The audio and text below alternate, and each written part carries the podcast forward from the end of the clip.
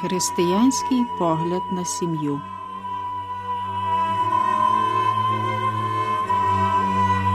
Коли читаємо давні романи, то бачимо, що вони, звичайно, закінчуються шлюбом.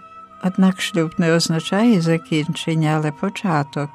Перед подружньою парою стоїть уся майбутність спільного життя, і ось отой другий вимір святої тайни подружжя це її друге обличчя.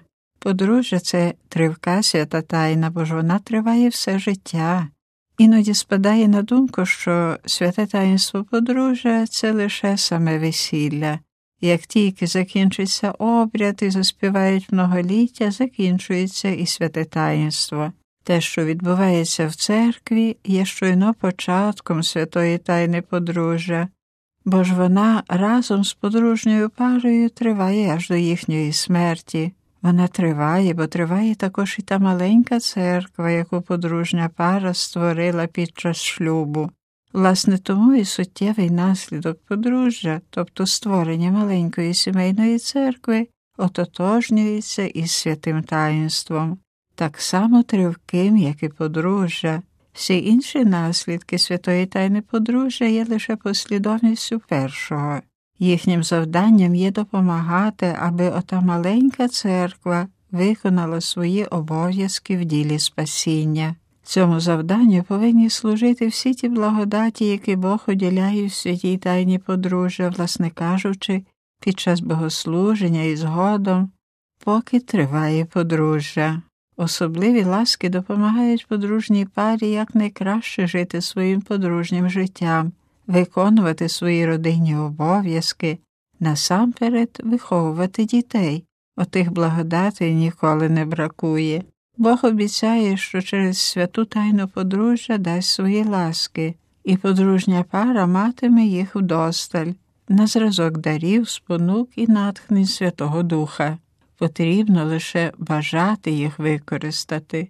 Святе таїнство подружжя дає також зріст освячуючої ласки в душах подружньої пари, та освячуюча ласка не є якоюсь річчю, але станом нашого внутрішнього життя, а в стані ласки перебуваємо тоді, як внутрішньо єднаємось з Богом, коли наше внутрішнє життя завдяки Христові включається у внутрішнє життя Бога.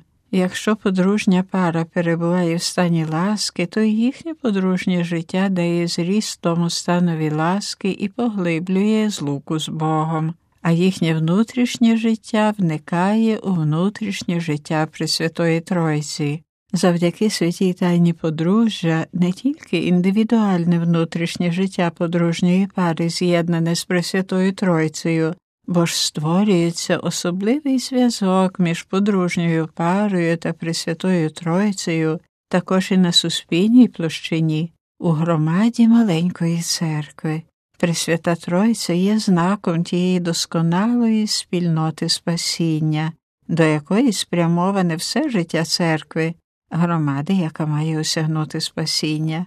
Все те, що в церкві є від Бога, вже є участю у спільному житті Пресвятої Троїці. Звідти церква бере всю свою цінність, всю свою потужність, так само і подружжя, сім'я, оскільки сім'я це маленька церква і клітина Вселенської церкви, і черпає свою цінність і наснагу з життя Пресвятої Тройці.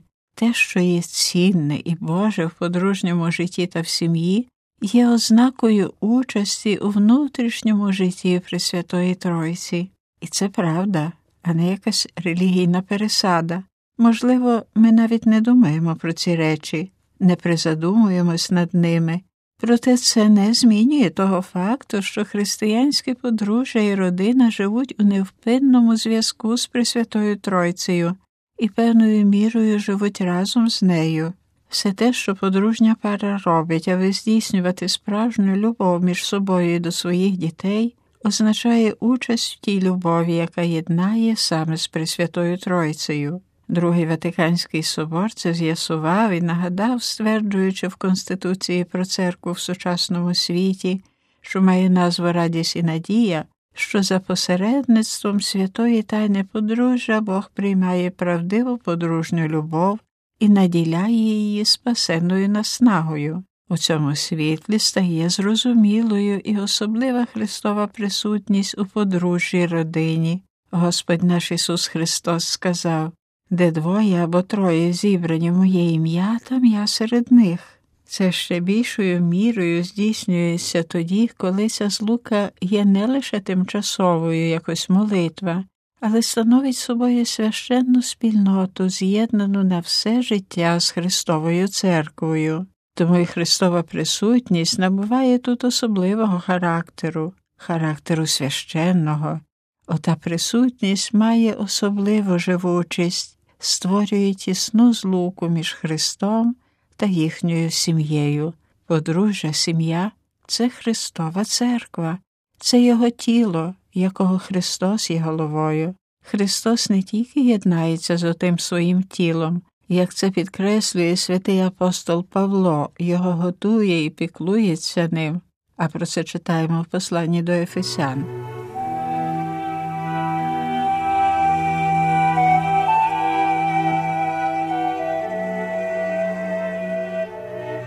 Ось причина, задля якої Другий Ватиканський собор підкреслює, що в цій святій тайні подружня пара зустрічається з Христом і що Він залишається з ними, оскільки Спаситель і наречений церкви. Христос, залишаючись у нас, в нас діє за посередництвом Святого Духа. Святий Павло казав, що ми є храмами Святого Духа.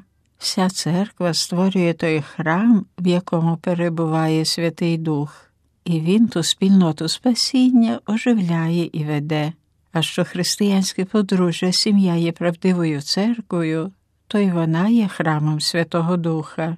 На жаль, отой храм задля нашої невірності може іноді забруднитись нашою невідповідною поведінкою, чи навіть його можна заплямити важким гріхом. Такі гріхи треба повністю усунути з нашого подружнього і сімейного життя. Як же гріх отой звертається проти святої тайни подружжя і проти зобов'язань, які з неї випливають якось подружня зрада, вбивство ненародженої дитини тощо, тоді такий гріх вважається святотатством, бо він є зневагою святощів та збезчещення храму.